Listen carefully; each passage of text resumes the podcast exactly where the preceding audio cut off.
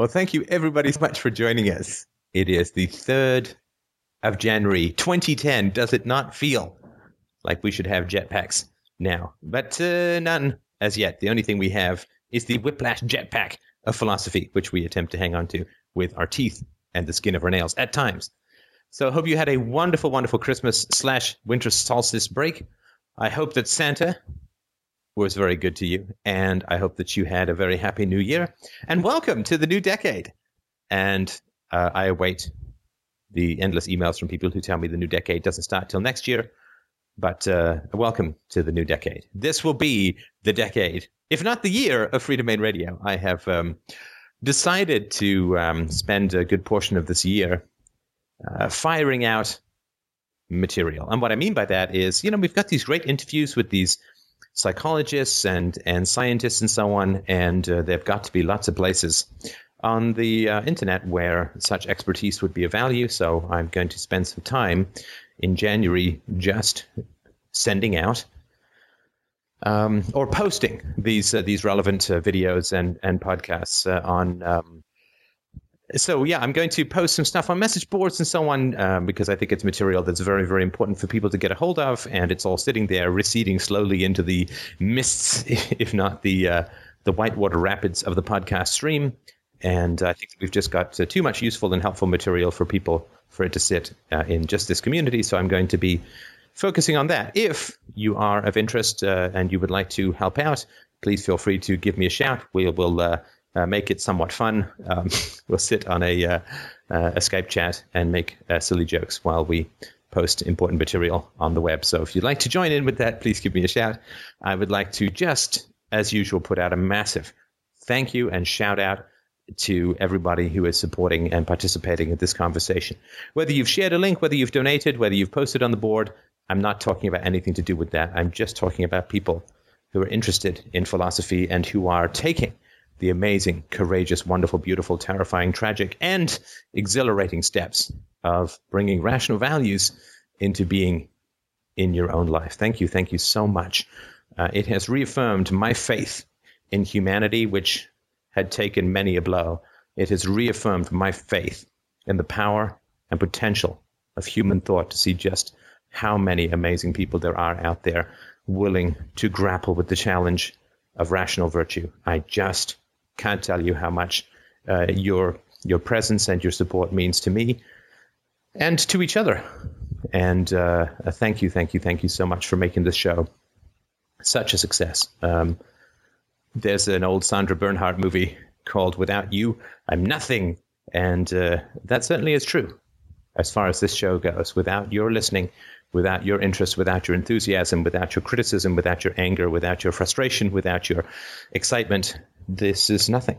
This is nothing but bytes on a server. So thank you so much for taking the time to investigate, pursue, and bring philosophy to life in your life. I know that it's horrible sometimes. I know that it's hell sometimes. I know that it's hard. And I know that there are some times when we wish we could eject the blue pill from just about every orifice we possess. But I still think it's worth it. And it is worth it for our lives. It is worth it for our children's lives. It is worth it for the world of the future, whose success or failure, I think, rests upon the efforts of people like us. So thank you so much for making the show such a success and for giving me the luxury to do what I do. And it is a luxury I try never, ever to take it for granted. I literally wake up every day and jump out of bed, enthusiastic and excited to see what people have written to me, what people have posted, the praise and criticism and everything in between about the show and about me on the web. I am just super thrilled and excited to be able to do what I'm doing. And I couldn't do it without you. So I don't take it for granted. I think every day, I think what an incredible blessing it is to be able to do what I'm doing. So thank you, everybody who's made that possible and who is helping support the driving of this conversation forward. So that's it for my New Year's thoughts, or my thoughts every day of the week. And sorry, there was no Sunday show last week. We had a few people over, well, more than a few, four at Christmas, and I just needed to take a break from socializing to focus on parenting a little bit more. So thank you for your patience, and I'm sure that people had lots of better things to do even over the Christmas break, like hand carving their way through electronics shopping purchases on Boxing Day. So sorry about that, and there's not likely to be a show next week, but I will certainly post if there is, but at the moment just believe that there isn't. But after that, we'll be back on our regular schedule. So that's it for me. I await with eager and bated breath your questions, comments, issues, problems. Feel free to type them into the chat window if you like, or if you can give a pingle to James P. In the message board, and you don't have Skype, you can call 315-876-9705, and you will be patched through to the FDR mirror station floating slightly above sea level. Quick clarification question about something in a recent podcast. Yes. It's in reference to the roundtable that you did with Wes Bertrand, Brett Venant, and Lauren Canario. Yeah. The civil disobedience one. And I was just having trouble sorting something that you said in that podcast, I guess similar to a week ago when I came to you about something that I needed clarification on reconciling two different things. So I just kind of wanted to reconcile something that you said in this podcast so that I could better understand the arguments, because mm-hmm. I was in agreement with you and sort of your side of the debate, and I remain that way, but I just wanted to reconcile an example or a point that you made, if you don't mind. Please. So I think it was about 2/3 in, and I took some notes. About 2/3 in, they were talking about, I think it was Wes said something that when you act in civil disobedience, it brings the guns of the state out, and then people can see them, if you remember that point. Sure. So it removes the velvet glove from the state, and it makes it stop being so friendly and nice. And you said something along the lines of if there are examples before philosophical knowledge for people, then they're not going to see the principle. They're just going to see the example. But when you have philosophical knowledge before the examples, then you don't need the examples. Yes. And I'm having trouble squaring that, and I'm sure there's just a simple clarification with what maybe you said. Let's not assume. It could be, it could not be. Right. We don't know, right? But I'm having trouble squaring that with what you've said, especially with regards to the how to achieve freedom stuff, mm-hmm. with that we get the perceptual before the conceptual. So I'm having trouble sorting those two distinctions. So could you maybe, I guess, clarify a little bit of how those two can coexist? No, that's an excellent, excellent point. I'll tell you what I mean, and then you can tell me whether I'm making sense or just slithering away from an open contradiction.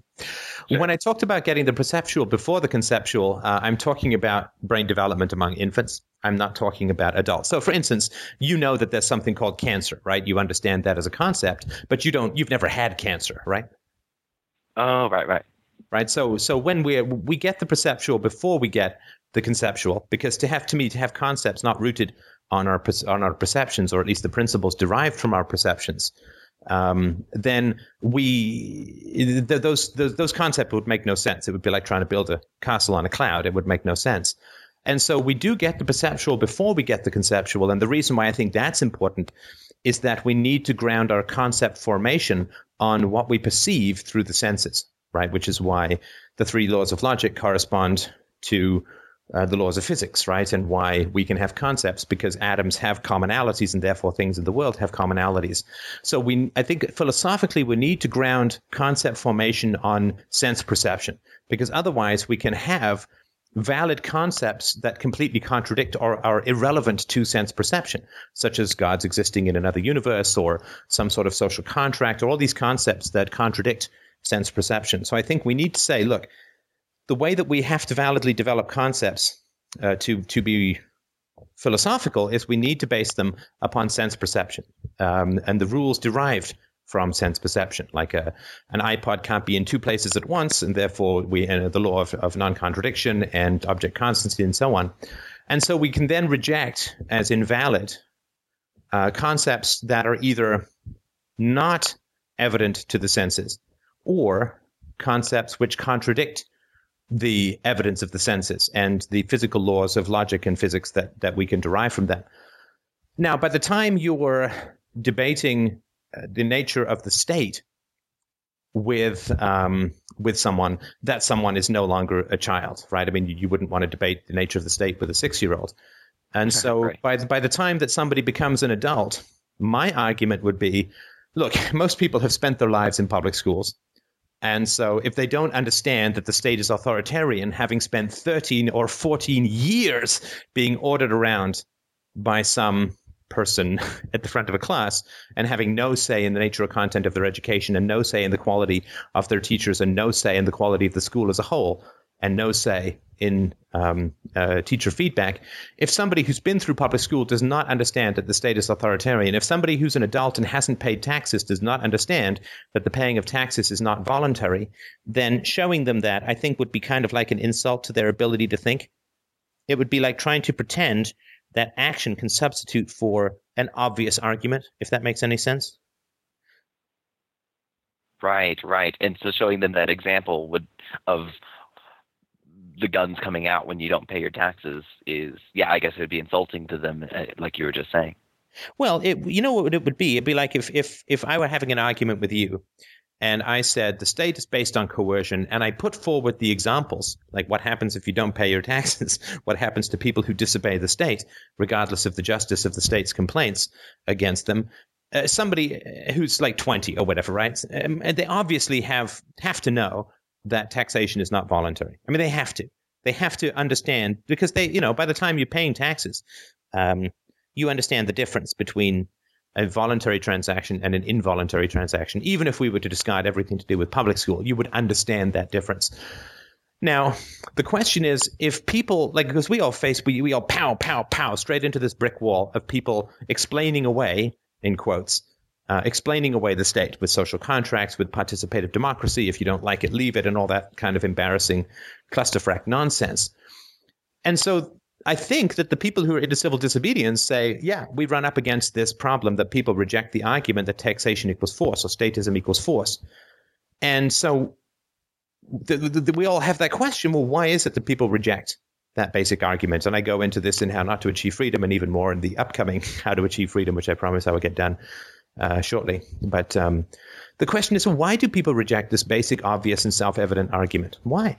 Now, my argument, of course, is that they've been trained from day one, and they don't want to see the unjust exercise of authority in society, because they don't want to see the unjust exercise of authority in their own personal lives, right? Either by teachers or family or priests or whatever, if that stuff exists. That's my answer, that it has to be a psychological defense. It has to be a psychological defense, because the only other alternative is that people can't see that which is obvious and clear. And in which case, we're hopeless. We're never going to win. Right. If people are too stupid to understand or too retarded to understand that statism equals force, even though it is a completely self-evident argument to anybody who's over the age of about 12, then people are too stupid, and we just have to retreat into the caves of philosophy and let the idiot horde destroy itself, as it inevitably does in the absence of reason. Other people say, well, they won't get it until they see it. And once they see it, then they'll get it. And what that means is basically, if we up the pressure on people to believe something that they don't want to believe, then they'll start believing it. Like, if I start yelling my argument, then somebody's going to believe it. You say, oh, the government is force. No, it's not. Okay, I'm going to get myself arrested. That somebody's then going to see it. And I just don't believe that that's true. I do not believe at all that when you apply greater pressure to a psychological defense, that defense gives. So what happens is, when you apply greater pressure to a psychological defense, that psychological defense gets stronger. Right? Every time you shoot at this armor, the armor gets thicker. That's my argument. Of course, right. The people who are into, I'm going to get myself arrested and then you'll understand, I think that they're completely wrong, because I don't think they understand why people are resistant to such an obvious idea. It's not because they can't see it. It's because it's going to have great personal cost for them to see that idea, because we deal in universalities, which means nothing is about the state, right? FDR fundamentally has never been about the government. It has never been about the government, because that is like saying that the principle of honesty is about your salary, talking about your salary honestly. No, the principle of honesty is a frickin' principle. And what we deal with here is the principle of truth and honor and virtue and all that. And what that means is that unjust authority, abusive or brutal authority should not be in a virtuous person's life, in my very strong opinion. Does that include the state? Sure, absolutely, just as medicine includes cancer. But medicine is not just cancer at the expense of everything else. Medicine is everything. And so because we're dealing with principles here, we're not going to focus on just the state. And everyone gets that it is a principle. If we say you should not have you should resist unjust authority, well, the place that people can have the greatest traction in rejecting unjust or abusive authority, can have the greatest traction, the most effect, is in their own personal lives. And everybody understands that. And that's why people are resistant to seeing that the state is coercion, because they experience coercive or destructive relationships, many people, in their lives as it is. And they want to reject it because they get that it's a principle. If they accept it in the state, they're going to have to accept it in their lives as a whole. Just in the same way, you can't say, I'm only going to practice the universal virtue of honesty to one person, right? That we understand that's a complete contradiction. You can't practice a universal value with only one person, and you can't reject unjust authority only with the state, at least not without a huge amount of mental contortions. And so in many ways, I would say those who resist the idea of the state as force are actually acting with greater integrity than others, because they get that it's a principle, and that if you pull one thread on that sweater, the whole thing falls apart. And so they reject it because they understand the consequences of that universality. So that's my argument. I could be wrong. I don't, right? But the difference is that because I'm an empiricist, I'm always going towards empiricism. So I got a note from one of the guys at Free Talk Live. He wants to talk more about civil disobedience. I'm happy to do it. My first question is going to be, what's the evidence that it works? Now, I know that from my own life, getting rid of unjust authority in my personal relationships, unjust or abusive authorities in my personal relationships, has completely worked. The amount of injustice that I experience, the amount of abuse or rejection or hostility that I experience has plummeted to very little in my personal relationships. In fact, it's a practical level of zero.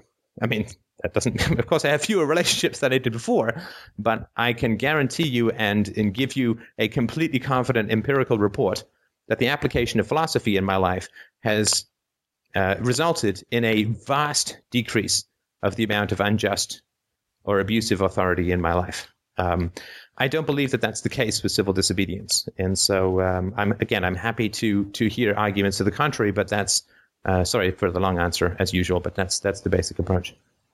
No, that makes a lot of sense, and that helps reconcile those two things. So thank you. That does answer my question completely. Beautiful. Thank you. That was an excellent thing to bring up, and I appreciate it. Sure thing. Thanks for answering. All right. I'm just going to look in the chat room and see. Somebody's asked about a book mentioned in an earlier podcast called Public Lives. It is not published. I have no idea if and when I'm going to get to it. So sorry, that is that is on the to-do list. Oh, the to-do list. It hangs over me like this sword of Damocles. But at some point it will be finished, and then I think I will be dead and in the ground, and there will be people throwing dirt in my face, and many people hopefully sad, and a few people perhaps cheering. But anyway, so if you would like to jump in, you can type your question into the chat room. You can tell James P. you're going to call 315-876-9705 to be added.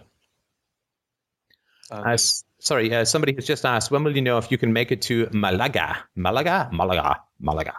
And as of now, it looks like that we are going. And I can't imagine, unless there's just some monstrous speaking engagement that I'm going to have to accept, which I doubt, since I don't have any now. And so it looks like we will be in Spain. And I'd just like to thank the gentleman who is organizing that for getting that going. I think that it's going to be it's just going to be fantastic to meet everyone. I mean, we had, almost 24 people up here at Christmas, and I hope that you can, if you're listening to this, I hope you can make it to the barbecue in the summer. All you have to do is get yourself up here. I will pay for everything that you eat and drink here, so you won't have any cost there. And it is just my way of saying thanks again. Just get your carcass up here, and we will fire the cannon of good summer food at you. and we have good hikes and karaoke and all that kind of good stuff. So I hope that you can make it up to the barbecue. We don't have a time for it as yet, but I can guarantee you it will not be when we're in Spain. I can tell you that much for sure.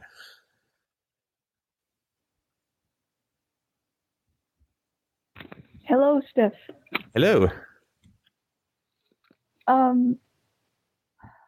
I have something to share regarding exercise.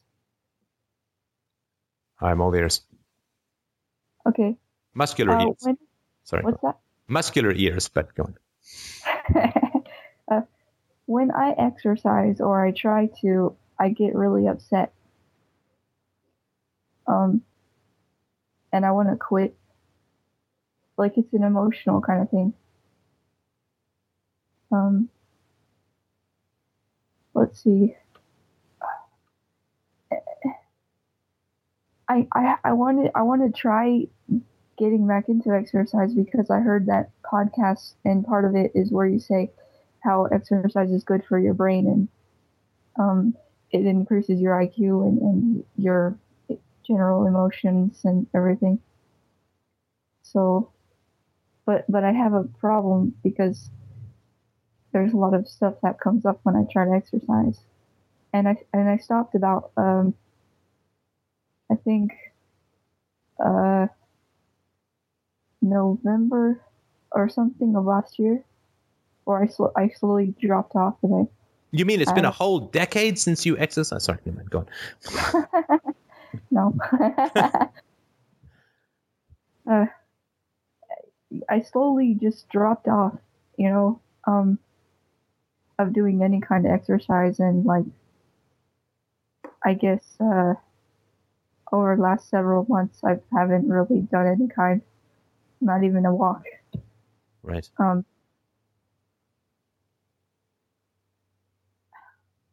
I want to figure that out because it would be great for my health if I could just get back into that.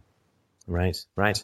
Usual caveat, my knowledge about exercise is similar to my knowledge about self-knowledge, which is I've been working on it for a quarter century, but I have no training. So I just wanted to mention that to people who are joining us for the first time, but we can certainly talk about it.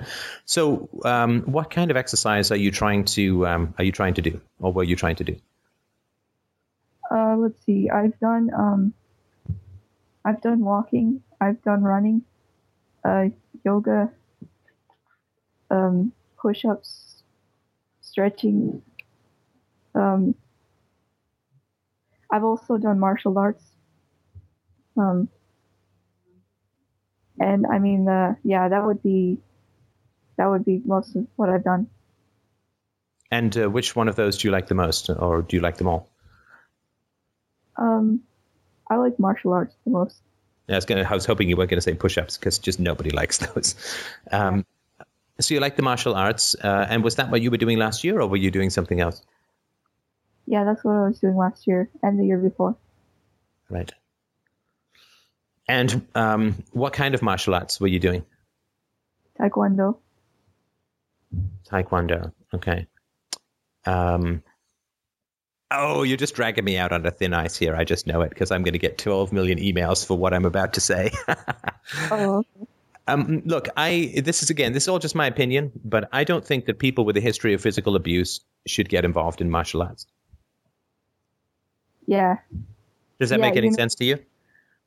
It does, and in fact, there were people in the dojo or dojang or whatever that liked violence. I mean, you could just tell they liked throwing me and stuff, and yeah. I mean, it wasn't helpful to my situation. No, I think it's not. And when I say that people who have a history of physical abuse should not get involved in martial arts, I've yet to meet anybody who's into martial arts who has not had a history of physical abuse. I think that martial arts is fundamentally a ritualized Simon the Boxer for physical abuse. That is mine. And I know people are going to email me, and they're going to tell me about the nobility and the history and the stretching and the limber and the blah, blah, blah. But fundamentally, it is a ritualized form of combat, right?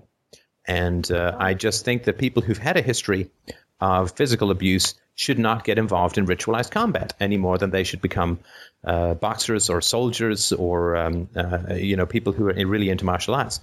I just think that it's an unhealthy, a very unhealthy way to not deal with the physical abuse. I think that if you've had experiences of physical abuse, you need to deal with it with a therapist, and you need to exercise, in my opinion.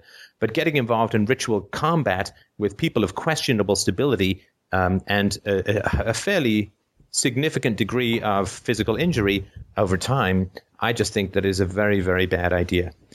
Yeah, for people, and I've just finished in a very similar way, though I'm not going to say it's identical, in a very similar way.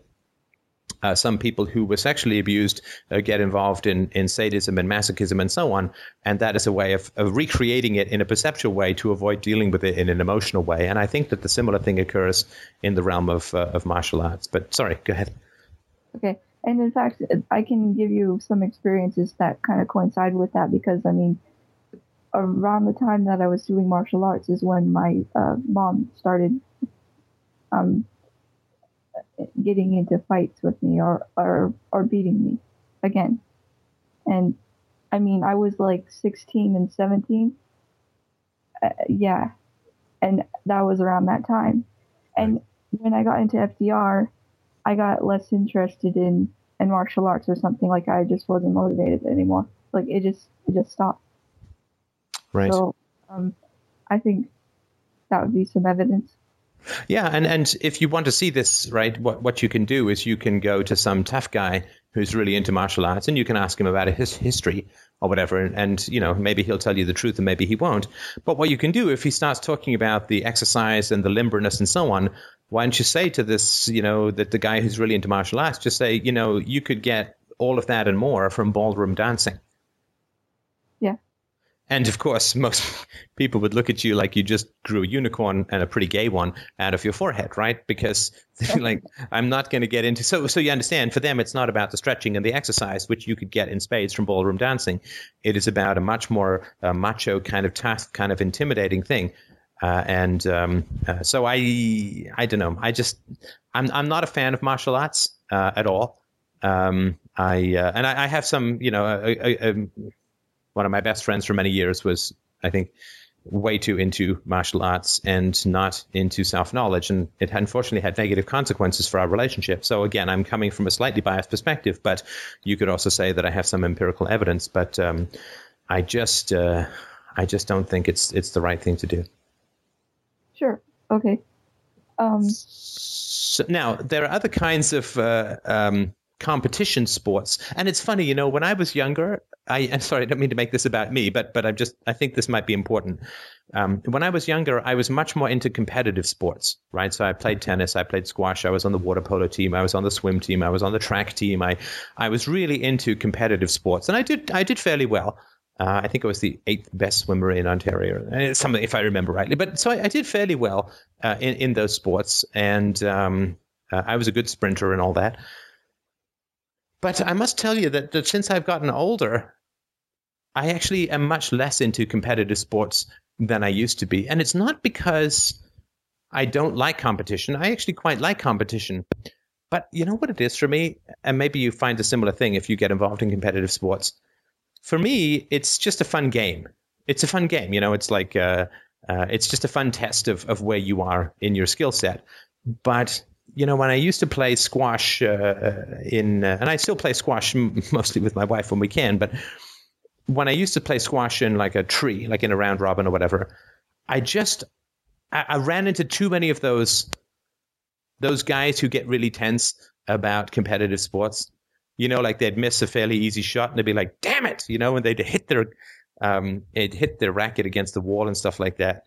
And I just don't want to have that in my life. I do not want to have that in my life. I don't really do competitive sports anymore. That doesn't mean I never will, but I don't really do competitive sports anymore. I'm too aware of the stress and dysfunction of a lot of people who are into competitive sports, which is, again, not to say everyone. I don't hold the same standard for that as I do for martial arts, but I would suggest that you will probably psychologically benefit most from stuff which is intensive from a cardio standpoint. I mean, I loved yoga, particularly Ashtanga yoga, But hatha yoga just kind of put me to sleep. But I really liked Ashtanga yoga. It wasn't a particular cardio workout that was very good for muscular strength and for flexibility. But I think that if you can find something that you enjoy doing that has some good cardio and strength training, of course, for women, strength training, weight training, you know, it's the old cliche at my gym, right? All the guys are huffing weights and all the women are on the Stairmaster. And in many ways, that should kind of be reversed, right? Women should do weights because it's better for their bones to prevent osteoporosis, which is a particular risk for women, I think.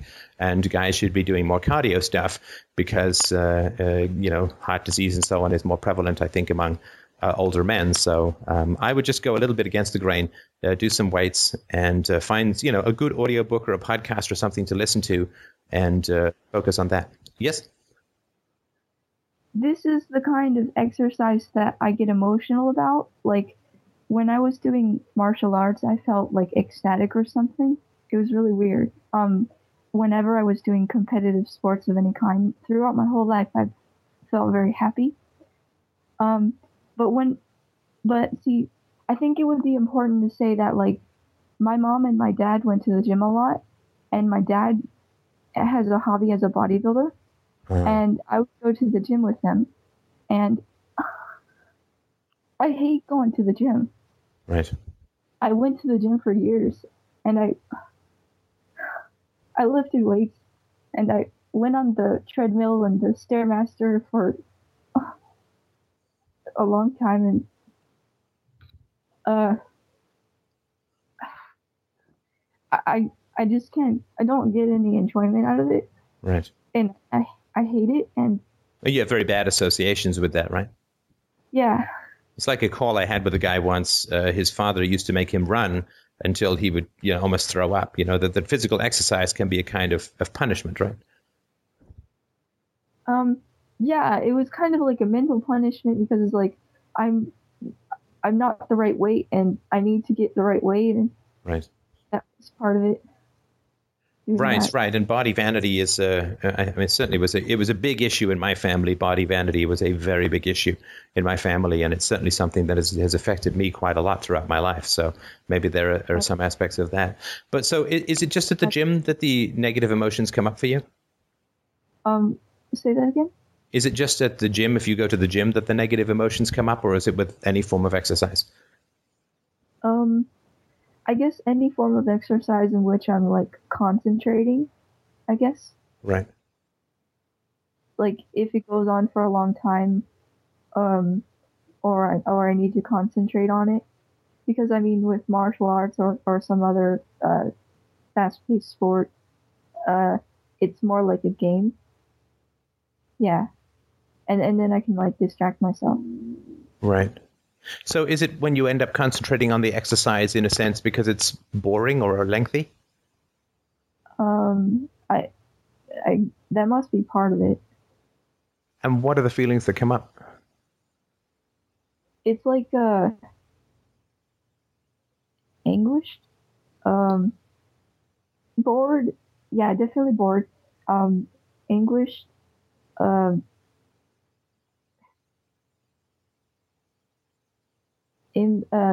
Impatient, I guess. I think those are all of them. Not sure. Right. And what is the anguish associated with, do you think? I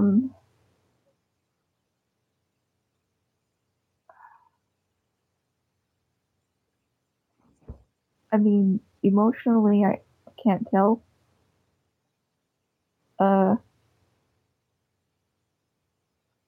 It might have something to do with, you know, how my parents took me to the gym and stuff.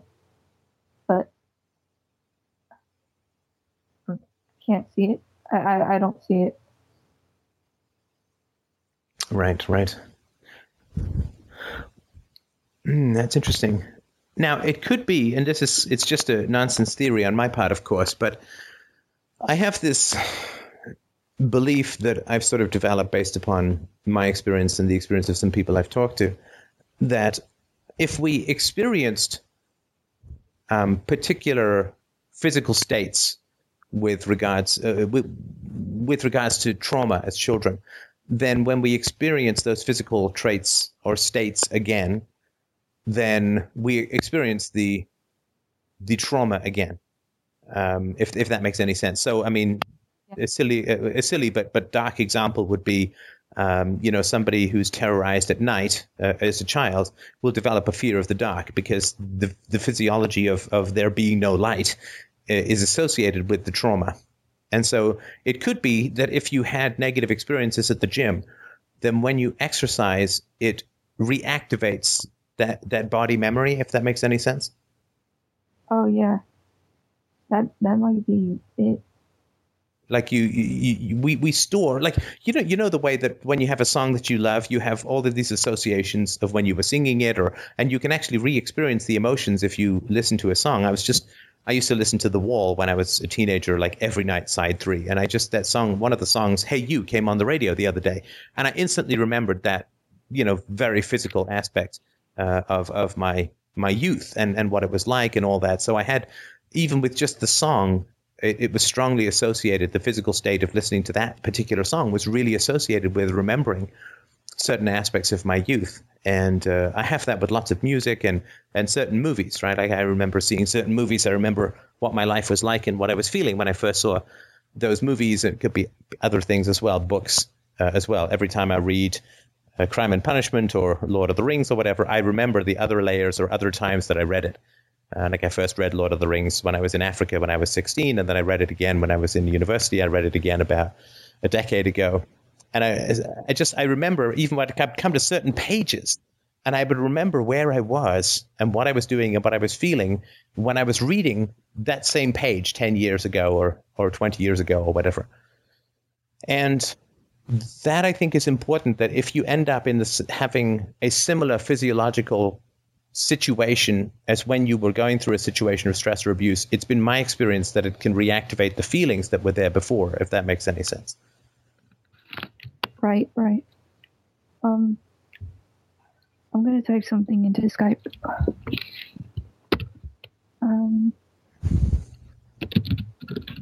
Hey, no. Okay, thank you, Steph. That gave me something to think about. Right, so, I mean, what I would do is then try and do the opposite of what the gym thing was, if that makes any sense.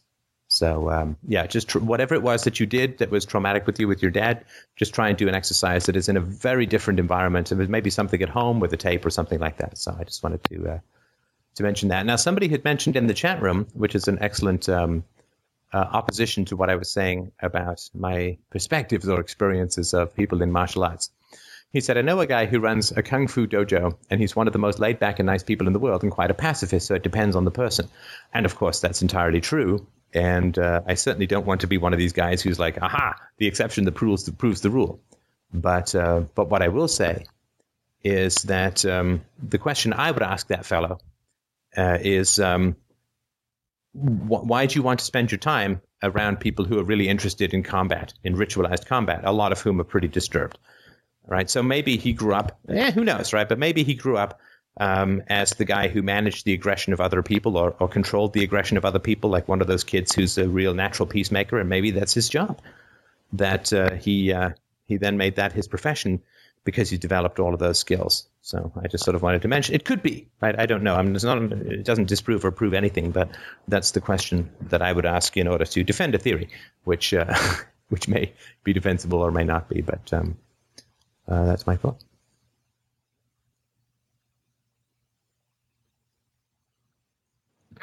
I gotta go.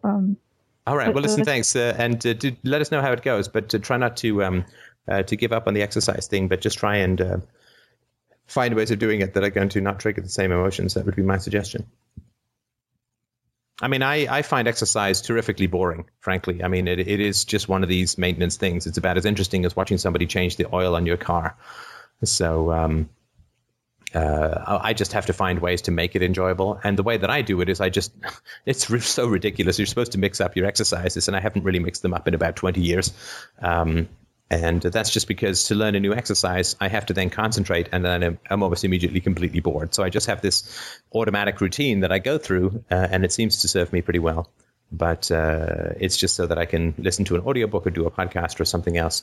So that's my suggestion. If you find it boring, just get into a routine where you can kind of do it mindlessly, and then you can focus or concentrate on something else.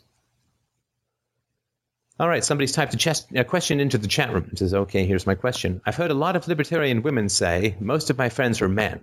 I can't stand women. They're so superficial. And I don't care about makeup or talking about fashion. My question is, what is the real reason they are saying these things? Women outnumber men at law school and medical school and many other graduate schools. These women care for their appearance and their intellect. And even if they may not be liberty-minded, it doesn't mean they're idiots. I'd like to know why so many libertarian women denigrate other women. Psychologically, I see it as a sign of insecurity. Economically, it could be a move to create a situation of greater monopsony. I don't know what that means. Power in a group of mostly men by spreading information that there are no other desirable women available to compete. In at least one situation where a libertarian woman was telling me this, I interpreted it as a direct threat or warning of some kind, so I limited my social contact with her. Libertarian women like to brag about how they're more secure with their intellect and persons than usual, but why this petty denigration of their own gender?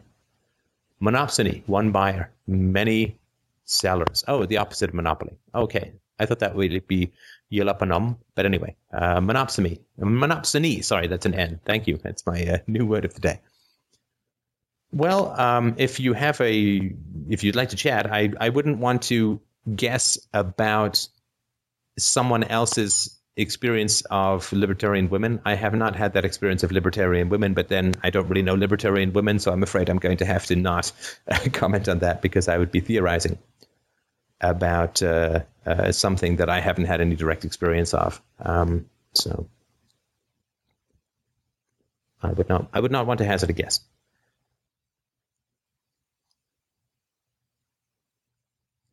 And we have time for, oh my goodness, a whole sackload of more questions if you would like to jump in. Hey, Steph, can you hear me? I sure can. Since it's open topic, I thought that I would make a couple comments to you and see if there's a conversation we can have maybe. Sure, please do. It's been pretty a big time, I guess, in my life. I know that your stuff has had a lot of impact on me, and first politically, and then on my religious beliefs. And first, I'd like to say I'm very thankful for that and your life's work. Well, I appreciate that. Thank you. Yeah, I come from a Mormon background. So sorry. Born and raised, and I'm very fresh. Like in August, I was convinced of and for the logic and reasoning and anarchism, but I still was too afraid to, use that same methodology for religion.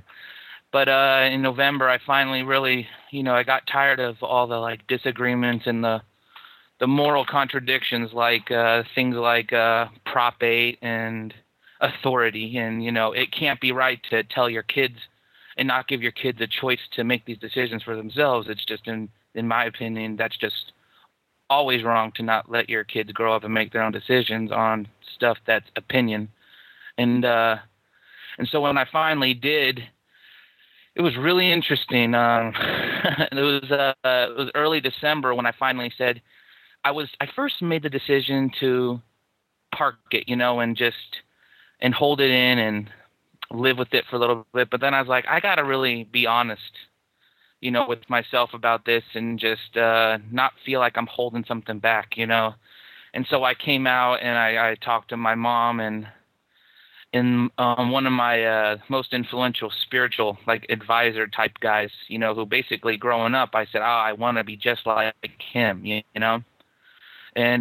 and my mom at first, she I can tell she held a lot back, but what really started the pain in it was when I talked to the spiritual advisor guy. His name is Mike, and I mean, every conversation I ever had with this guy has been positive, and we talked about things we both agreed on, we're sure about, and our special place in the world, and our purpose, and our representing good and truth, and all that, and I can tell my mom talked to him before I talked to him. And when I talked to him, I could kind of see already a little, he was like a little let down. And then I made an opening statement where I was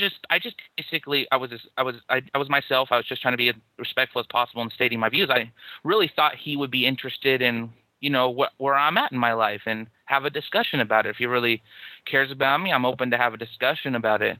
And so I open up by saying, in the church, we really believe we have access to the spirit that bears truth of the most important things. And I've just been asking myself a lot of questions lately, and it doesn't seem like this spirit reflects on things in reality, but only is really confident about things, in spiritual senses. And so once I really started to be honest with myself about that, I'm like, yeah, there's something here I have to – and then when I was convinced about it and I wanted to ask him, because clearly his objective there, he was prepared to try to end my doubt and keep me in the faith. I knew that. I know the psychology there. It's like a battle, His goal was to put my doubts to rest and keep me going forward with faith. But once I basically said I basically put it like, yeah, we have this Holy Ghost, but when it comes to all these things that surround us that are going on wrong, it doesn't seem like that's important enough to make a moral position, yet you have this access. You claim to have this access. And then after I went on for 30 more seconds, he's like, all right, that's enough. I can't take any more of this. That's bullshit. And then he's like, where's your scriptures? Where's your scriptures? And then I got him some scriptures. Because I went into it I'm not going to lose my cool. I've had enough experiences with endless irrational religious debates where you do that and it's just stupid. And so I was just going to, keep my, and hear what he has to say. And he opens up the scriptures and he goes to a part in the Book of Mormon where they talk about, and they will try to flatter the children or the children of God with flattering words and sophistries, which is like men's philosophy, and they'll be lured away by Satan and all of this stuff. And he's like, now you listen to me. You are entering down a dark alley. Many, many men have bore witness of the truth of these things to you, and you have not acted on these things. And look where your life is now. Because I've been struggling, in my life, because it's just been such – I don't have any – like it's been like I've been being pulled in 5 different directions with no foundation. It's been pretty depressing. And he kind of used that against me, and I can't really defend myself and say, yeah, I'm doing great in my life. And he's like – and then he really just reiterated fear that – you have felt the truth of these things. The spirit has bore witness to you. So you're denying that spirit. And I went into it pretty confident in my position. But when I'm not like one of those that stopped believing when I was 10. I was sure about these things up until 2 weeks before that discussion. And so I'm sorry, like, when did the discussion happen? It happened a month ago. But if you would ask me a month before that discussion if I would even think about myself as a non-Mormon, I would say no. I would bet any amount of money. It was almost like until I was really fully able to look at it as rationally as I could, then it was a quick switch. But until then, when you're so sure about an eternal perspective on these things, it's almost impossible to penetrate that. Sure. Nothing can be as important as eternity and ultimate purpose and living forever in this thing. Nothing as little as human beings could ever persuade past that. And so it was like an instant thing. It was like it was just a more of a comfortable with that feeling, just a perspective change. Right. But it was like all these pressure points being pushed that I was really weakened, because 25 years of I would say probably about 15 years of actually really understanding it and believing it. 10 years old, you probably understand things a little bit better, at least what they're telling you. Right. And there's like just pushing them, and man, I was rocked. Right. I did not expect it at all. But and then afterwards, I'm like, ooh, that's ugh. Good thing later that night I went to a Metallica concert. That was therapeutic. Right. Absolutely. Absolutely. Yeah, that was the best night of my life, because that'll blow some cobwebs out of your brain, right? That wall of noise, right. Oh yeah, it's just but and then like the next day I talk with then my mom about it, and it's like she's crying and she's like, I know that you'll be back, and I know the real you. You believed this at one time, and I know you will be living with me in eternity, and even though you're straying now, you'll still be with me. And see, that's the kind of this is why I think it was hard for me, is because Mormonism is set up. It's not. I guess if you accept the assumption of God, it seems way less crazy than like Baptists, where they're saying, "Yeah, you don't believe in this life, you're going to hell." Right. So if you accept the assumption that yes, Jesus Christ died for us. If you accept that and that mindset, clearly, I guess to me at the time, it was clear to me that he's not just going to send people to hell. He would want families to be together forever. He would want to give people chances, and so it was less. That was why it was less hard for me. Right. Because it's kind of like an updated version where they threw away a lot of the real scary stuff and added a bunch more cool stuff. Yeah, and of course your mom can't – logically your mom can't be in heaven if you're not there, because she would miss you, so it wouldn't be heaven for her. It would be kind of a hell, right? So unless everybody's there, nobody goes to heaven, right? Yeah, it's like she'll never accept that. I mean, yeah, it just wouldn't make sense for her just to say, yes, my son's going to hell, but I'm still going to love him. And that just doesn't make sense. And I'm still going to be happy in heaven, right? She couldn't be happy in heaven if you're not there. So no. There's no way that, yeah, I understand. There's no such thing as heaven unless everyone you care about is perfectly virtuous and goes there, which, of course, is not logically possible. But anyway, let me not distract you. Is there more that you wanted to say about your experience? I'm certainly happy to hear. Yeah, well, about my that was basically the big gist of my religious conversion. Since it was, my deconversion. Right. That was a month ago, so it's like it's so fresh, you know what I mean? And so I'm making plans to move in with a friend in across the country and really just start something else. Right. But I guess I got done listening to when I remember when you talked with a couple atheists who had the lady had a brother who was Mormon, and she was wondering how to confront all that. And right. I think that's do you remember that? I sure do. Yeah, and I guess that's gonna be my next thing. I think the hurdle I've been passing through the last couple of weeks is like weak atheism to strong atheism. I think I'm about there. It was harder when it was fresh because the whole thing, it still could be possible. But now that I'm really farther and farther removed from it, the whole idea, saying, well, do you believe in leprechauns? That makes a lot more sense now, So right. I can accept that spaghetti monster stuff that I thought was insane. Right. Now now it makes a lot of sense. I see what you guys are talking about. Right. But I think my next hurdle is the family thing. Like what context? Because what's interesting is my dad. My dad actually stopped believing when I was 5. Huh. But he's not strong in his convictions about really anything. He has that when you know you'll never know you really know kind of attitude. So he wasn't I've listened to your stuff on Gnosticism, and he's that. Right. So he stopped believing, but he thought, oh, I guess there's some good that can come from them being raised here.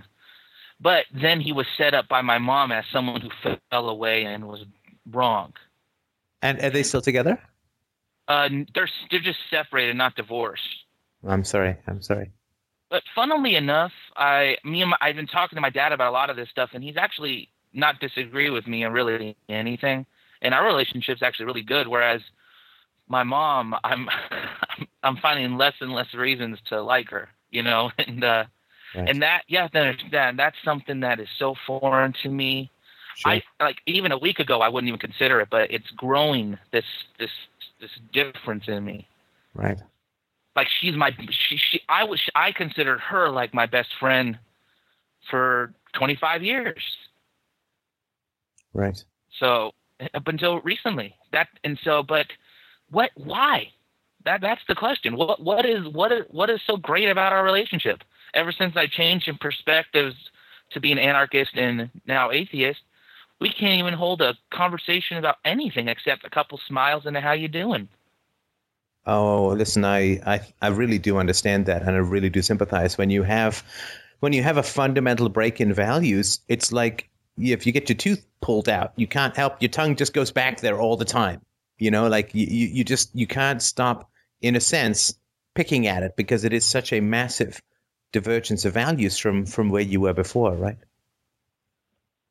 Exactly. And I can't just ignore that, because, you know, now that I'm very sure about the things that I am sure about, and they're very important, the opposite side of it. And and you can't have a lot of respect for, and that's where, like, I can be a strong atheist almost on the thought that I was having that it cannot be right to raise your kids and tell them lies.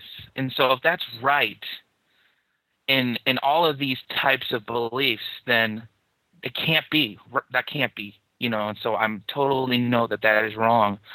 And that difference is just such a different perspective. That is just, it's almost irreconcilable.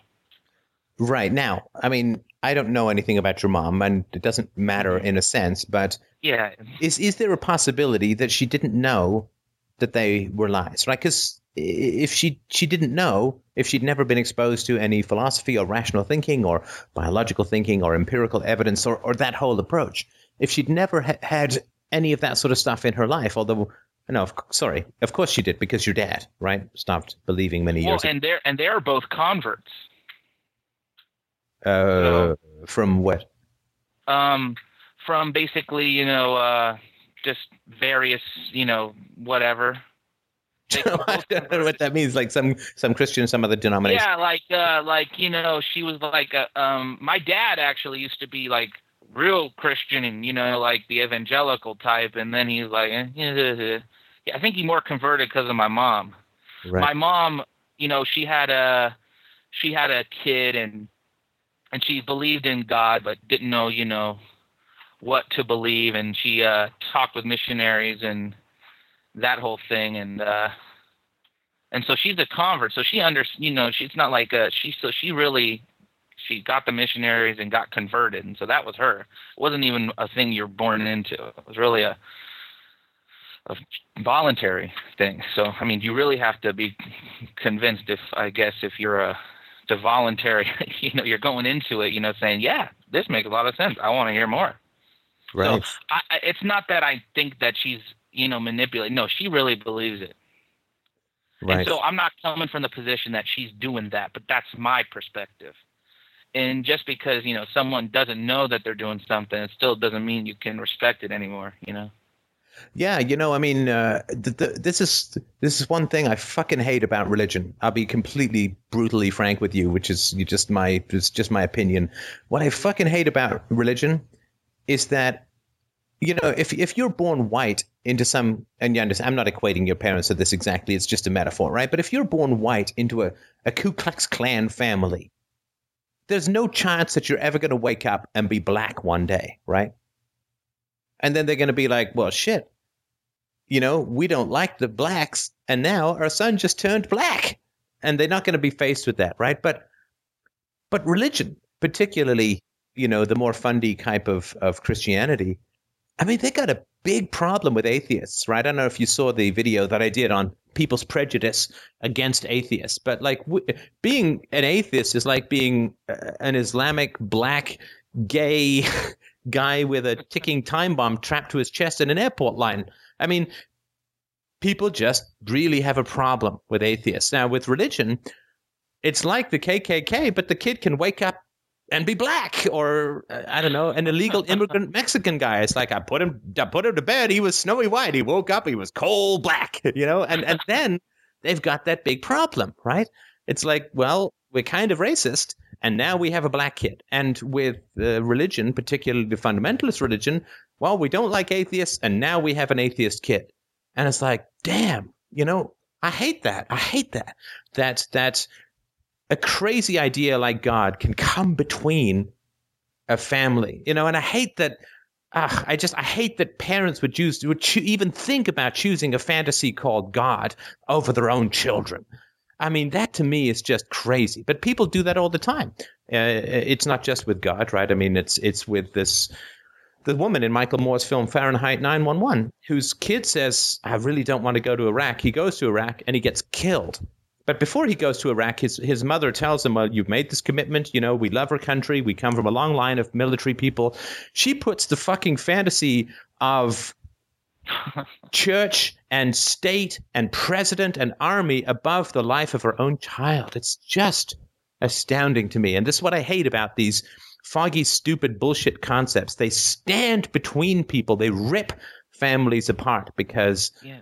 You start thinking and suddenly you run up against all these prejudices and you sit there on your hands and knees in front of your family and you say, please, dear God, for the love of all that's holy. I'm an atheist. I'm going to use these phrases anyway. Please, dear God, for the love of all that's holy, do not choose the dead ghosts of Desert Bedouin from 200 or 2,000 years ago above me, above your flesh and blood, right? And I just hate the fact that so many people choose these bullshit abstractions of states and gods and patriotisms and countries above their own flesh and blood. Family should be the tightest thing in the world. It should be the most loyal thing in the world. It should be the place where everybody holds each other as sacred above all lies, above all propaganda, above all errors, above all superstitions. But it so rarely is the case that actually happens. So I just wanted to really sympathize with you about the differences and the challenges that you're facing here.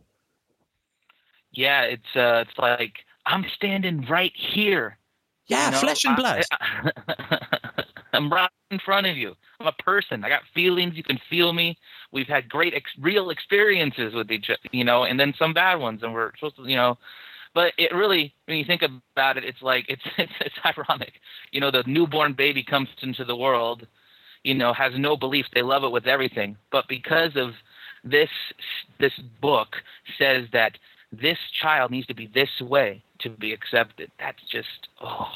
Yeah, it's horrible. Like, now, listen, I wanted to touch on a few things that you talked about earlier, if you don't mind, with this guy, your spiritual leader, guidey guy, right? So first of all, he says, you used to believe this, right? And yes. My answer, and understand it's not because I think you're probably smarter than me. It's not because I'm any smarter. It's just because I wasn't in the situation having questioned my superstition 2 weeks previously. But so somebody says to me, well, Steph, you used to believe in Jesus and that Jesus died for your sins and so on. And that's the real you. And I would say in reply, it's like, well, I used to believe in Santa Claus when I was a little younger than that. And then I stopped believing in Santa Claus because I grew up mentally, right? I became mature. I became a man mentally, and I stopped believing in things that make no sense. That to me is growing up. So there's no true Steph down in the base of my spine that used to believe in Santa Claus that's still there, that's still the real me. No, I've outgrown those illusions. I've outgrown the lies that people told me. So I don't believe in Santa Claus and, oh, you know, the Easter Bunny and unicorns and fairies and dragons and orcs and goblins and fairies and banshees and dryads and naiads and all of the fantasy creatures, the griffins and the dragons. And I just, there's no real me that used to believe in all this nonsense that's still in there. I've just outgrown it. Like there's no 10-year-old Steph in my body somewhere who never went through puberty. I've just outgrown being a child. And so I would say, if you think that I believed something and therefore I'm now bound to believe it for the rest of my life or become somehow false to myself, then I would say to that person, do you still believe in Santa Claus? And they would say, well, of course not.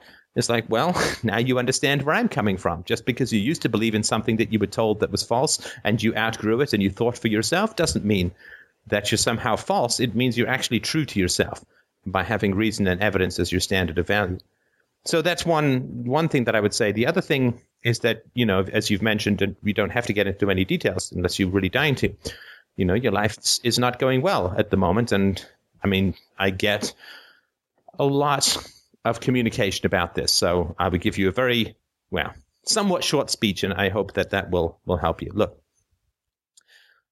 the way that I view the world in this particular, it's just my view, maybe right, maybe wrong, but this is my view. The way that I view the world is that when we are born rational and empirical and good and kind and sensitive and blah, blah, blah. And unfortunately, though, we are fed a particular drug. It's dripped into, it's fed, and put into, or stirred into our baby food. It's put into our formula. And the drug is illusion, superstition, patriotism, illusion, fundamentally, lies. And they may not be thought of as lies by the people who are telling them to us, but that's what they are, in fact. And we become addicted to these lies, and these lies infest us and inhabit us. And like bad money drives out good, lies drive out integrity and virtue and honesty and self-knowledge and empathy and all those good things that we're trying to dredge up like the Titanic and recover in this philosophical conversation. And at some point, we're all staggering around drug addicted to these falsehoods, which have carved out and replaced some basic elements of our true selves. And at some point in our life, and I believe this is true of just about everybody, at some point in our lives, we get this suspicion that all is not well with the world that we live in as a whole, and with the world, the social world that we live in, of people more immediately around us. And we say, you know, it could be that everyone is a drug addict and they don't know it, because everyone's a drug addict, so there's no compared to what, right? But deep down, everybody knows this is true, that most people, the vast majority, are fed on lies that have taken over their minds, like a possession of a demon. And if you were an actual drug addict, and everyone around you was an actual drug addict, and you were the first one to give up drugs, how would it appear to everyone else? What would you look like? That's a real question for you. Oh, you would look at me like, well, why don't you? We've been living off of this for so long. Why do you say we don't need this anymore? Like, what, are you crazy? They would perhaps say that, but what I mean is, if everyone around you was addicted to heroin and you were the first one to give up heroin, I mean, your physical reactions would be horrible, right? You'd go through detox, right? You'd be throwing up, you'd be knocked over, you'd be staggering around, and everybody would say, what?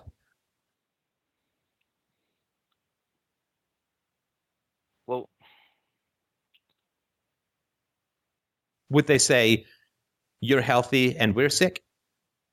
Oh, yeah, I see what you're saying. You do, right? Yeah, I'm sorry. My brain's just a little fried today. No, listen, it's a tough question, because I'm asking yourself to put yourself in the mindset of people who don't seem to have a lot of empathy, right? So, yeah. So if you're the first one to kick the heroin habit of illusion. Yeah, I see what you're saying. They would think that there's something wrong with me because of the effects that it's having on me initially. Because right, they'd say, hey, we're doing great here. You're the one who's doubled over and throwing up and shaking and unable to sleep and unable to work. And you're the one who's looks like he's falling apart right in front of her eyes. So we need to fix you because you're sick, right? And yeah, and I've been thinking about that exact thing. You know, I call it bliss, though. It's the bliss. You know, and I've had conversations with myself about it.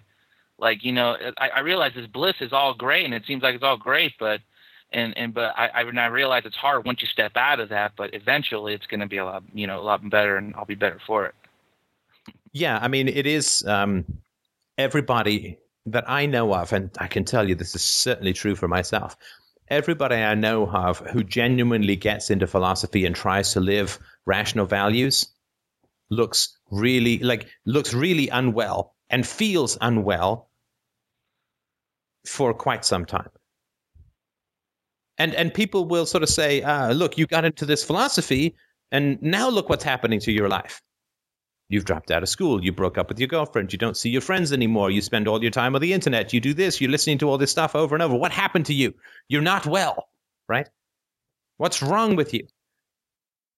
You were fine, and I'm still fine, and now you're sick, and I'm still well.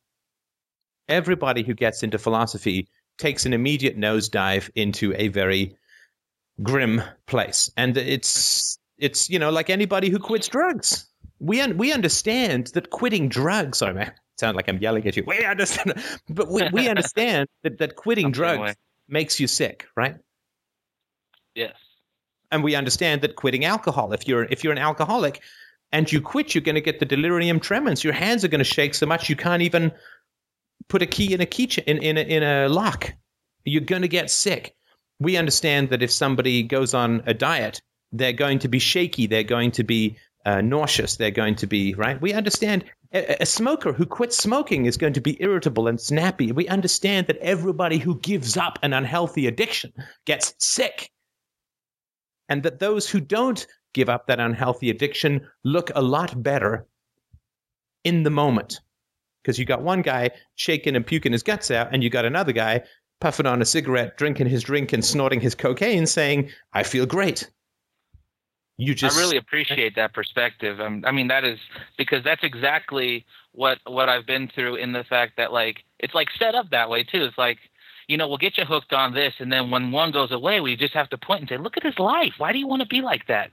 And that's exactly what's been told to me every time. I probably every single time by someone who's still a member says, well, where's the fruits of these decisions? Look at your life. Right. And look at everybody else's. And I can't, you know, really, I don't know what to say back. I would love to use that, you know, and be able to, because I haven't prepared myself to be able to respond. I don't really, you know, and to me, a decent conversation is not using someone's vulnerable points to really make them feel like shit, you know? So it's like, I'm not prepared to really battle that with people, you know, I love, quote unquote, you know what I mean? So, but why should you battle that? Yeah. And so it's just And I just, because all I have ever approached is just, I love you, and I just like to talk to you about things I'm going through in my life and my perspective on things. And it's just like, it's automatic battle. And then once they use it's like putting a pin in me and I deflate. Well, look at your life. Where's this gotten you? Right. You know? Right. Right. And so yeah, and I just wanted to point out that if you were involved with a whole bunch of alcoholics, and I'm just using this as a metaphor, right? If you were involved in a whole bunch of alcoholics and you said, listen, I've and if those alcoholics had given you alcohol while you were growing up and got you addicted to alcohol while you were growing up, and I'm sorry for such a brutal metaphor, but that's how I view the indoctrination of children in superstitious nonsense like religion. It is the injection of something that I believe is damaging to the brain and eventually to the body. And so if your parents had fed you alcohol, or your priest had fed you alcohol and got you addicted, right, you would understand that bringing up that you were quitting alcohol while they were still drinking alcohol would be threatening to them, right? Yeah. And I just want you to be aware of that, because I don't want you to keep reaching into this blender and getting your hand mushed up, right? Oh, for sure. And I've subtly been learning that. And like, I remember even in the conversation I had with the guy, I was thinking at a point in the midst of a lot of other emotions, I was thinking, you know, he has to do this right now. He really, in his perspective, can't just say, oh yeah, that's reasonable, or I really hope you do well with that, you know. And it was more good luck with that, you know, good luck with your life. And, right, you know, like I, you know, there's no possible way, I guess, if he assumes what he believes is the absolute truth, that he can really feel good about me and learning things and questioning things and any good feelings about that. And once your belief sets up that dynamic between people you supposedly love, it's just, that's why it's so wrong.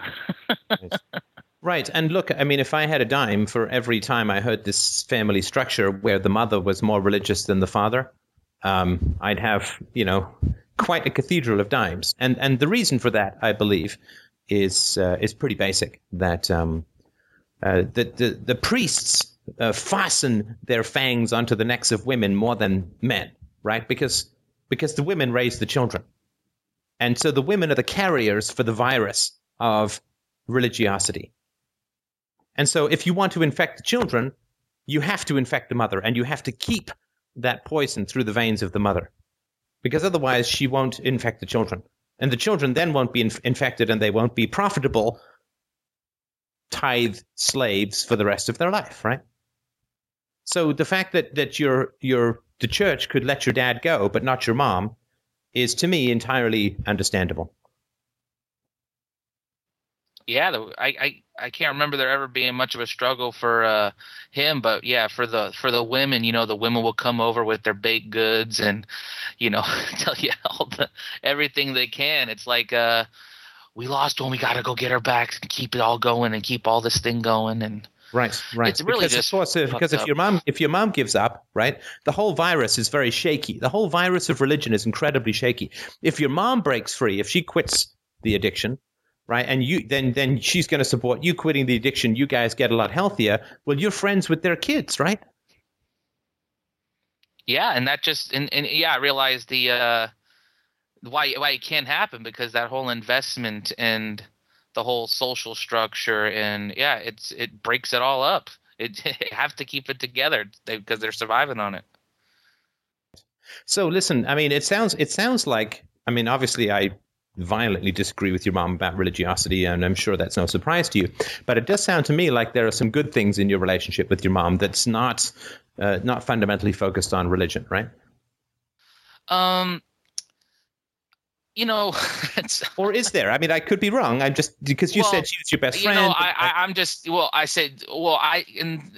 What I should have finished with that sentence is that she was my best friend when we were both Republicans and when we were both Mormons. Uh-huh. It's like now, I can't think of a productive conversation that I've had with her that she didn't eventually get offended by something because it might have been in favor of evolution or just something that might have even questioned one of her assumptions in her faith. And of course, and I just made a note to myself, maybe suggest that you have conversations with your mom about movies or stuff. But the problem is that this is what is consuming you mentally at the moment, right? And the philosophy and thoughts and values and reason. You're reconfiguring your whole brain. You're turning on entire generators that will never turn back on. The sun has risen over a nighted landscape and it's never going back down. And so this is really consuming you mentally. So it's not like you can have a conversation about, spring and flowers and woodchucks with your mom, because this is the stuff that's always on your mind. And if you can't share it, does that feel kind of false, like you'd be repressing something that's important for you to talk about? Right now, yeah. I've talked with some people and they say, I just, I say hi once in a while, but I don't really think about her in my everyday life, and it's not like a huge thing. And I know I'll eventually get there.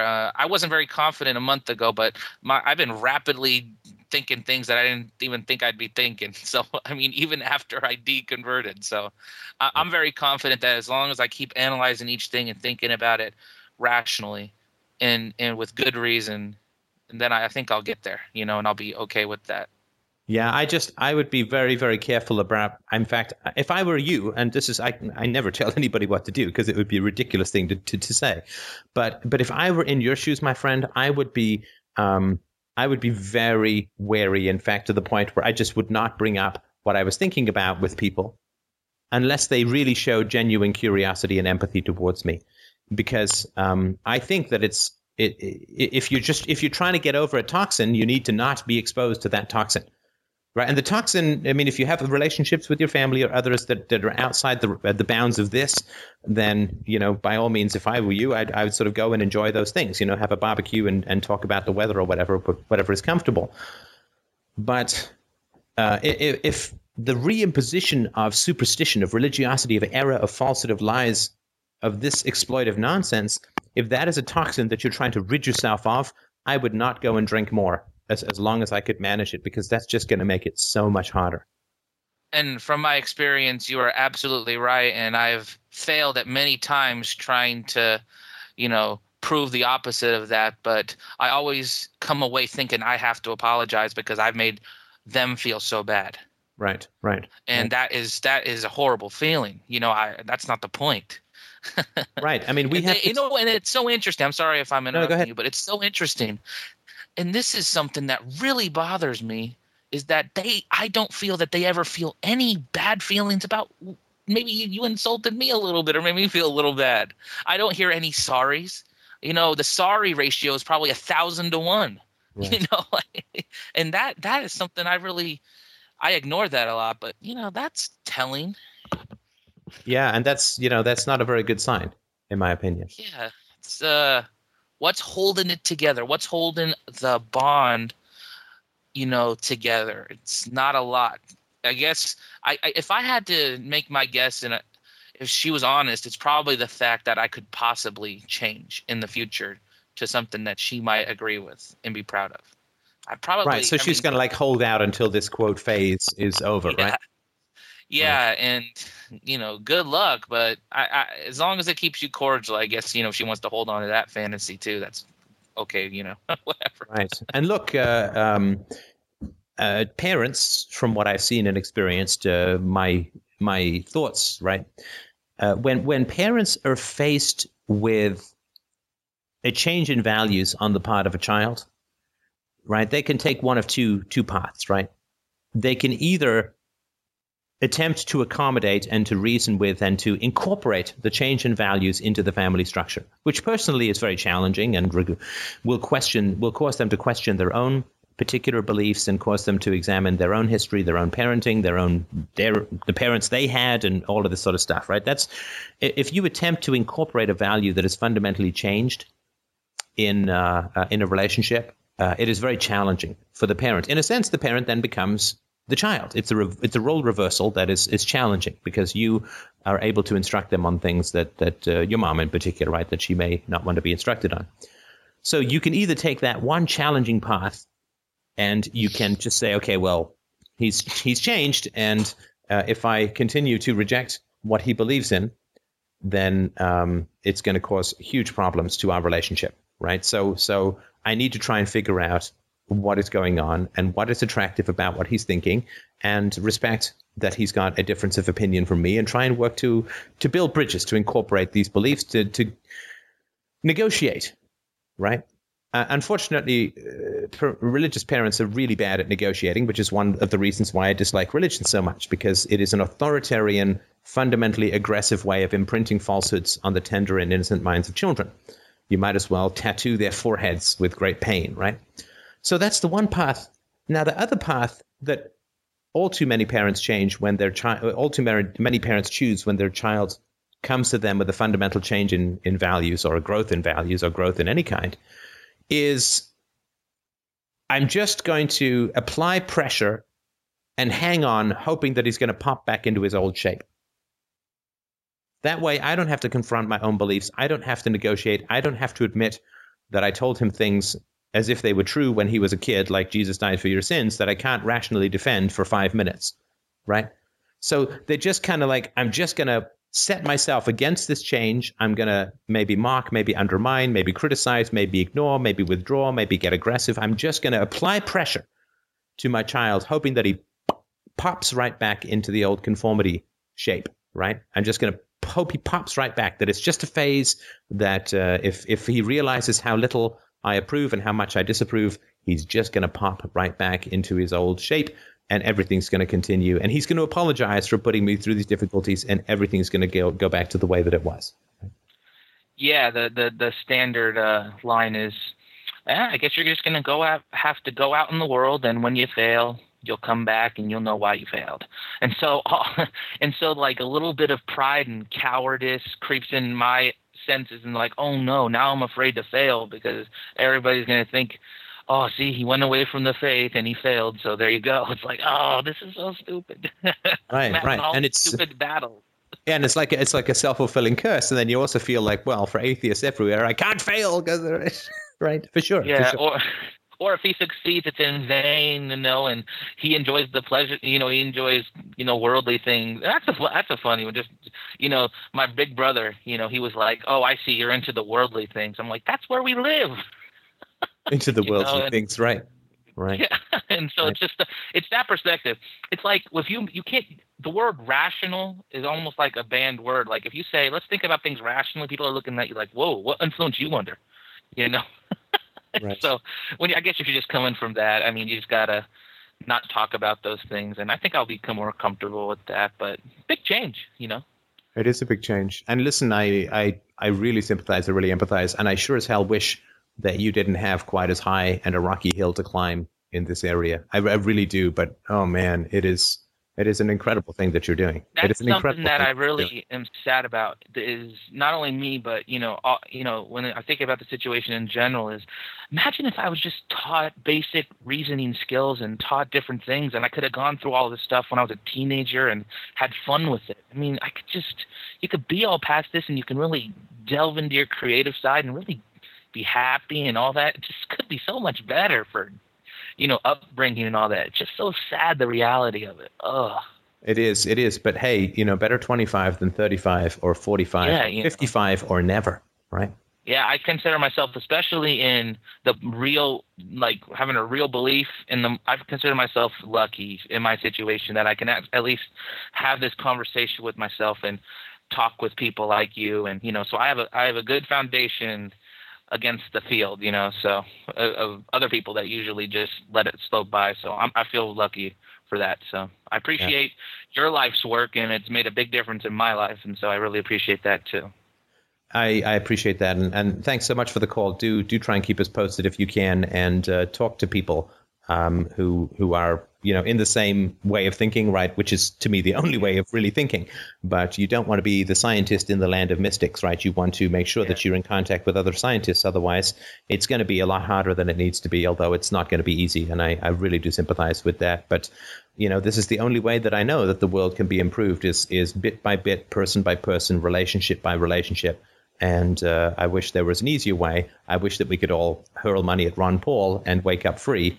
But I just think that this is a battle of blood and inches. And and I wish there was an easier way. And I'm always open, and I'm always thinking, oh man, is there an easier way? But I just I don't know that there is one. And I just wanted to just express my admiration. And I also do get the sense that you have some compassion for what's going on with those around you. I think that's a useful thing to have. But I would not open my heart up with people until they start showing some real genuine curiosity and empathy, because I think it's just going to make it that much harder. And I agree. And I posted like a first half of a big thought process I did in the I reintroduced myself in the introduce myself part of the forum, because when I first did it, I'm like, I'm a Mormon, here's why, I'll defend it. And so I reintroduced myself. So. Oh yeah, I saw that post today. This is you. Oh, okay, good. I'll post that in the chat room if you don't mind. So maybe I'll call you up about the childhood stuff I talked about sometime, and we can go into that more, because I think that really messes with me too. But anything that I can do to help, just let me know. It could be a totally private one if you like, but anything I can do to help. I mean, I really do sympathize with what you're doing, and I really do admire for your commitment to reason. It's a beautiful thing. All right, great. Yeah, I'd probably do it now, but I'm fried brain-wise. I got to refresh, so. Right. Okay. I'll definitely call you up again. And again, thank you very much, and best of health to your wife and kid and all that good stuff. Thanks so much. All the best, my friend. Bye. Okay, you too. Bye. Somebody said, can I talk about the possibilities of an iPhone app? A fellow did offer to buy an iPhone license, although he didn't have a developer, and I didn't know how to develop. I don't know how to develop for the iPhone, so I'm very happy to do that. Lulu is allowing books to be released to an iPhone, and I would be interested in that, but I think you can only sell those. You can't give those away, because you have to give your pound of flesh to Lulu, which is perfectly fair. So if anybody has, if anybody wants to develop an iPhone app, it's not something I'll be able to do, but I'm certainly happy to lend whatever thoughts and expertise. Somebody's asked, can you recommend any books on dream interpretations? Why, yes, I can. Freud's On the Interpretation of Dreams is a great place to start. I would pick up the collected works of C.G. Jung, one of the smaller volumes, because the man made me look concise. And he's got a lot of great stuff on dream interpretation. But I found that, start with the master. I think that the On the Interpretation of Dreams by Freud is fantastic. Of course, it doesn't matter whether you agree with his interpretations or mine or anybody's. The important thing is that I think you take dreams seriously and try to figure out what it is that they're trying to say. I just had this amazing dream the other night that I must have spent an hour going over trying to figure out what it was all about. And it really is an amazing and eye-opening thing to see. So whatever it is that you read that makes you take dreams seriously, I would recommend. But I would start true. Somebody's asked, how scientific are they? I would not say that they're scientific. I would say that it is more like an art, for sure. It is not scientific. There is some science that has come to light that is fully supporting the value of looking at dreams as some very, very important aspects of mental activity, that they are ways of rehearsing and analyzing and processing and creating faster responses to things in your life that may be muddy or unclear. I think NOVA had a series you may be able to find. I think it was posted on the message board, if anyone can dig it up and post it in the chat room. There is somebody posted I think it was a two-part series on the science of dreams, and it really does support what it is that we've been talking about here for these many years. So, and it goes all the way back to supporting what Freud was talking about. So I would strongly recommend that. Oh, somebody has posted it on the message board. At least I think that's the one that was posted. Let me just double check. And yeah, the PBS NOVA, pbs.org/WGBH/NOVA/dreams. And I would check that out for sure. I've actually, I've been meaning to interview this guy, so I might try and give him a shout. So yeah, it's definitely, I don't think that the actual act of interpreting dreams is a scientific purpose and pursuit at all. But I think the value of dreams is being scientifically recognized, and it is definitely more of an art. Somebody's asked, what does it mean when you have dreams of beating up your parents? Well, I would go out on a limb and say that you might have some anger at your parents, or you may be have a sort of wounded pride. If you had experienced aggression from your parents, then it might be coming out in dreams. So that would be the first place that I would start. What if you don't remember any dreams for years? Well, there are ways of remembering your dreams, which is that you can set your alarm clock.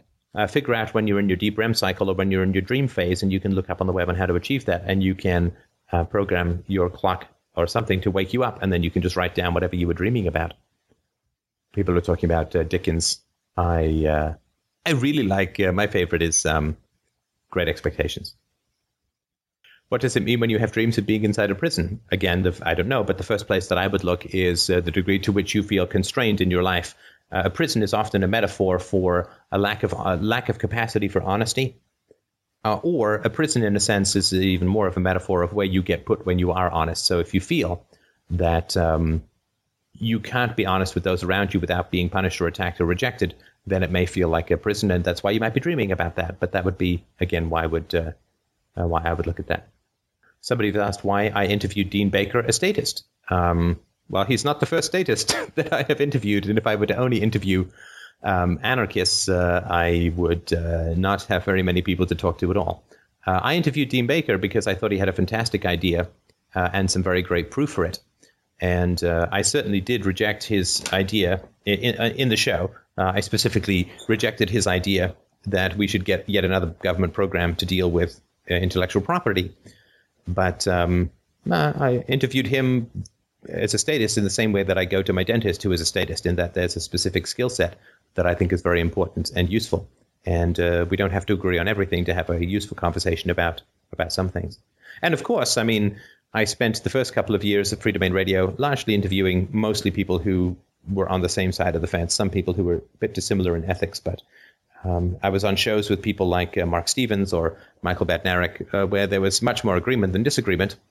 But I think it's okay to speak with people who I disagree with. If they ask me about what my opinions are, then I will absolutely tell them what it is that that I believe. But the important thing is to try and figure out and get out the useful stuff I think that they have to say. So I think that's useful. Somebody says, "What is your interpretation of lucid dreaming? Why are some dreams so vivid?" I don't know. I don't know I have no idea what the science is behind it, but I know that when I was going through therapy and through my, massive personal crisis of individuation for about a year and a half, and closer to 2 years, I had some amazingly lucid and fantastic dreams. And it happened because I was in extremity of repatterning my brain. I was in extremity of reprogramming my brain. And I think that just uncorks a whole lot of vividness, if that makes any sense. Do I have any tips on finding a good therapist? Yeah, somebody has just posted this. You want to go to alicemiller.com. There's an FAQ where she has on how to find a good therapist that I think is very good. I think that you just need to trust your instincts, and you need to make sure that you speak with someone that you're enthusiastic to go and see, that you you feel that you can be honest and open about what is happening in your mind and in your heart without being negatively judged or critiqued. But the person is going to be side by side with you, hacking your way through the jungle towards authenticity or individuation, the true self, whatever you want to call it. So I would definitely work with that. And it's okay if your therapist disagrees with you about stuff that is not material to therapy, right? So if your therapist is a statist, who cares? Because, you know, you don't have to be an anarchist to be a good dentist, and you don't necessarily have to be an anarchist to be a good therapist. I think it's generally better to have correct opinions in all areas of life as possible, but I would definitely work with your instincts and just see if you feel comfortable talking to that person on the phone, if you feel enthusiastic, if you feel that when you're talking with him or her that he or she can process and empathize with and help you with what you are working with. I think this, you know, really trust your instincts. If you feel like the person is not a good therapist, then say to that person, I don't feel that it's the therapy is working for me, and see how you feel with the response. All right, we have time for another question if we have another question. Somebody's asked, have I ever thought of making a movie like The Zeitgeist, where you destroy the state, fiat system, religion, and put forward a libertarian society as a solution? I absolutely have thought of that. I have made some significant notes for How to Achieve Freedom as a documentary. But it's not something I would be able to do for the next year at least. I think it's possible, you know, when my daughter gets older, she may go into preschool, and then I may have some more time to work. But right now, my work is like either late at night or in concentrated bursts, if and when she naps during the day. So I think that's an important thing. Yeah, you know, but I would caution you, as I want to do. Listen, I've gone through so many times. I'm going to do what is successful to someone else, and then it's going to be successful for me. And either I'm hugely incompetent, which I don't think is the case, but it's a possibility. But maybe I'm hugely incompetent.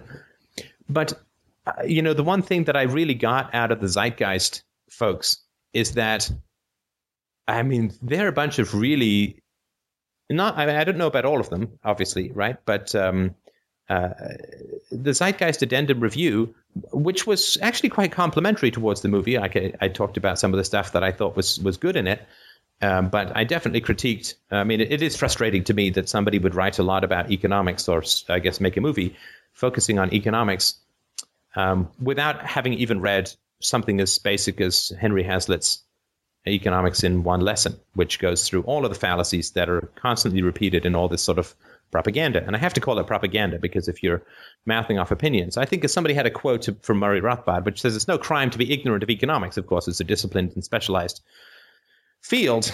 It is, however, a crime to pretend to have knowledge which you do not have. And I think that's quite true.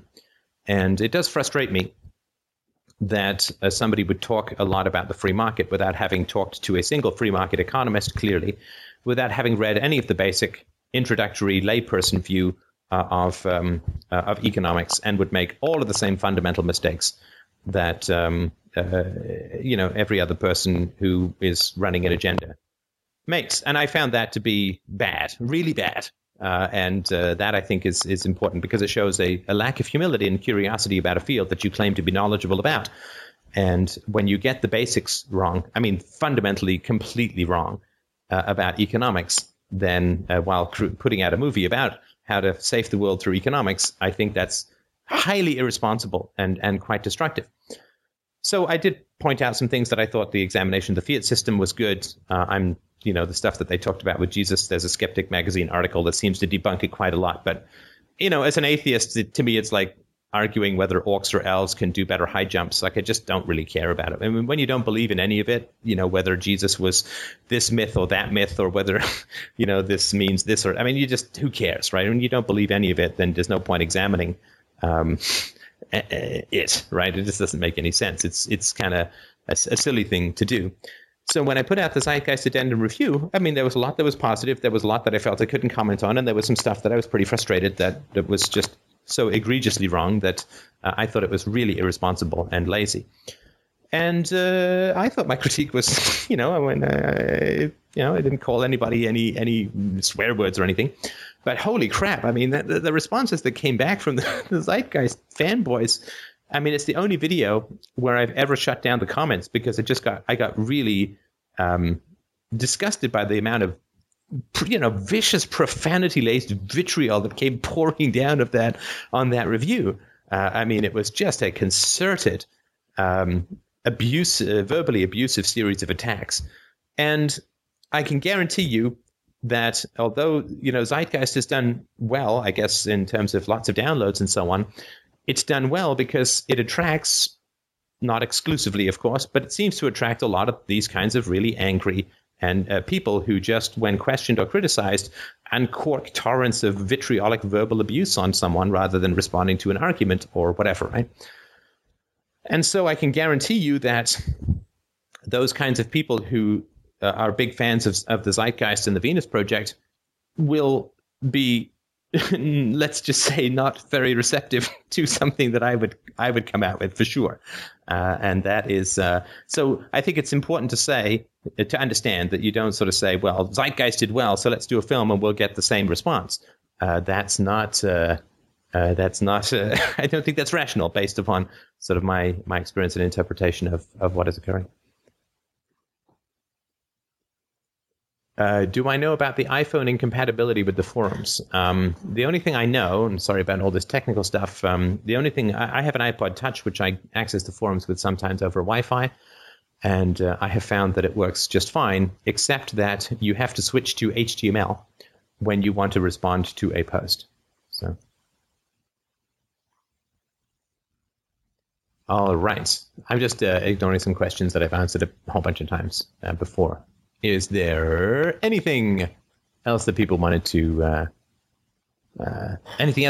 mention or bring up before we close down the first show of the new decade? One question I've always had: let's suppose the majority, somebody says, of U.S. citizens decide anarchy is better than government. How do you suggest this transition take place? I've been having several conversations. How do I suggest this transition take place? Well, I mean, I think if the accumulation that I've always bet is that we get a free society by treating our children better. We get a better society by loving our children more, right? Society is corrupt and hierarchical because people are harmed and bullied and abused as children. Not everyone, but enough people that is the default position within society. If you want to see the war on kids, you will see the degree to which society is afraid of and wants to dominate and control children. And until we love our children to the point where we're even willing to give up our own illusions and falsehoods, then we will get a better society. So it's not going to be a decision, and it's not going to be an argument. It's going to be a process of treating children better that makes a free society. What is it that's so special about us that makes us receptive to Free Domain Radio? I don't know. I mean, and this is the very, very first, I remember this as if it were yesterday, the very first call-in show we had, I think sometime in 2006, when I was kneeling over a laptop trying to make, that one, the talk thing for games. I can't even remember what it's called now. We're trying to make all of that work, and we were having all kinds of problems with it. But it was why us? And why not other people?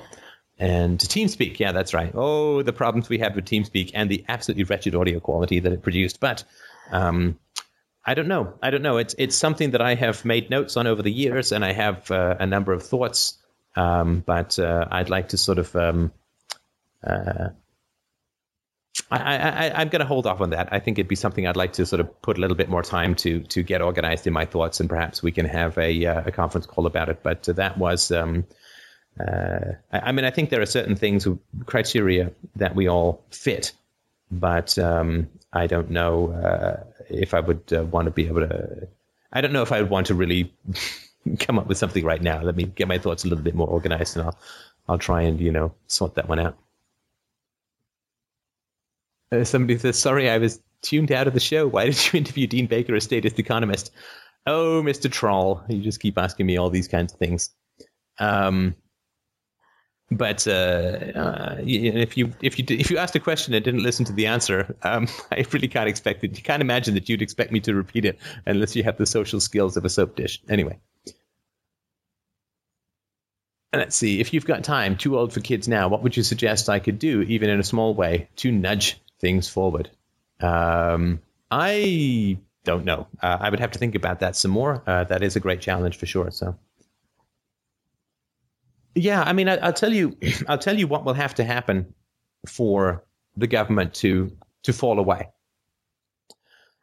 What will have to happen, and I'm not saying I'm there yet. I'm actually getting there closer, but I think what will have to happen is that if you've ever had someone in your life who has a kind of one-size-fits-all answer for everything, you know, like no matter what happens, it's the CIA.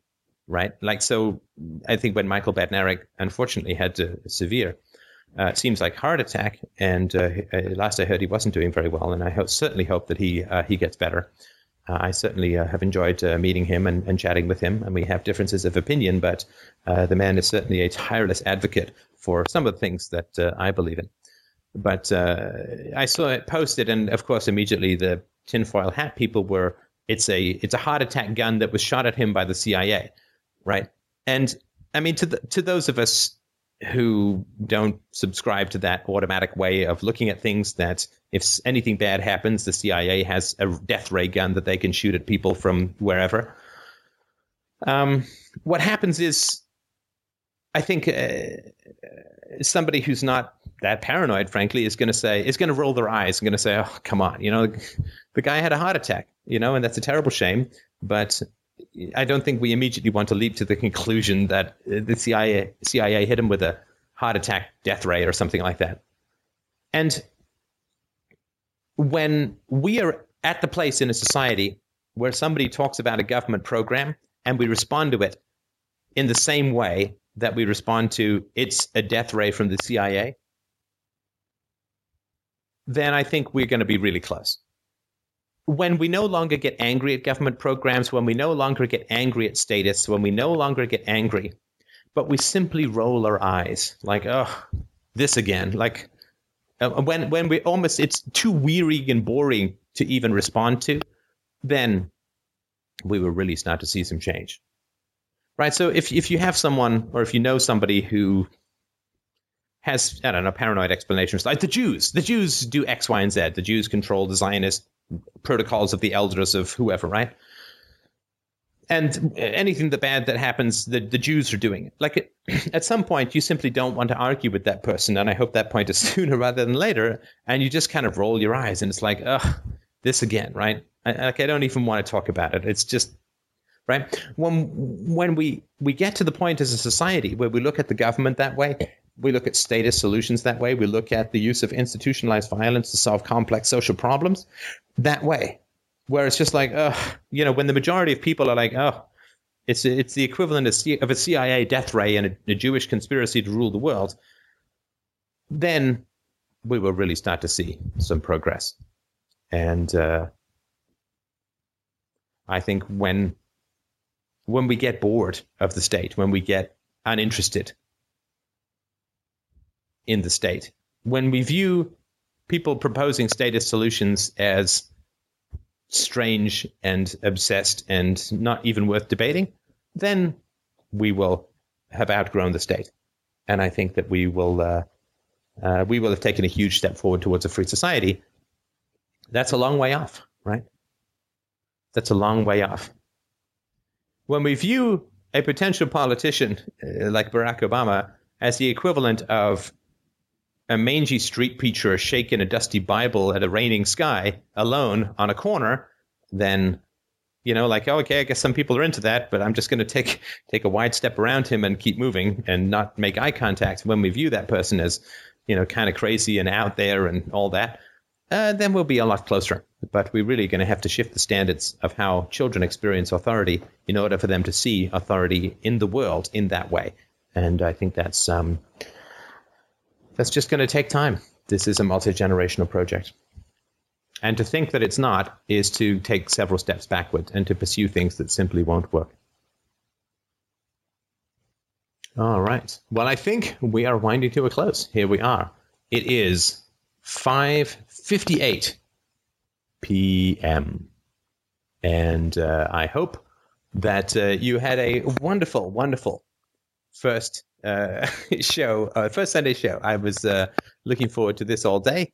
And I hope you had a wonderful Free Domain Radio Sunday show. Thank you again so much for listening, for donating, for supporting, for spreading, and for living the values that we are all exploring here. It is an immense privilege to be part of what is going on in the world through this. And I hope that that you have an absolutely wonderful January and year. Nay, I hope that you have an absolutely wonderful decade. And it's been a real privilege to chat with you.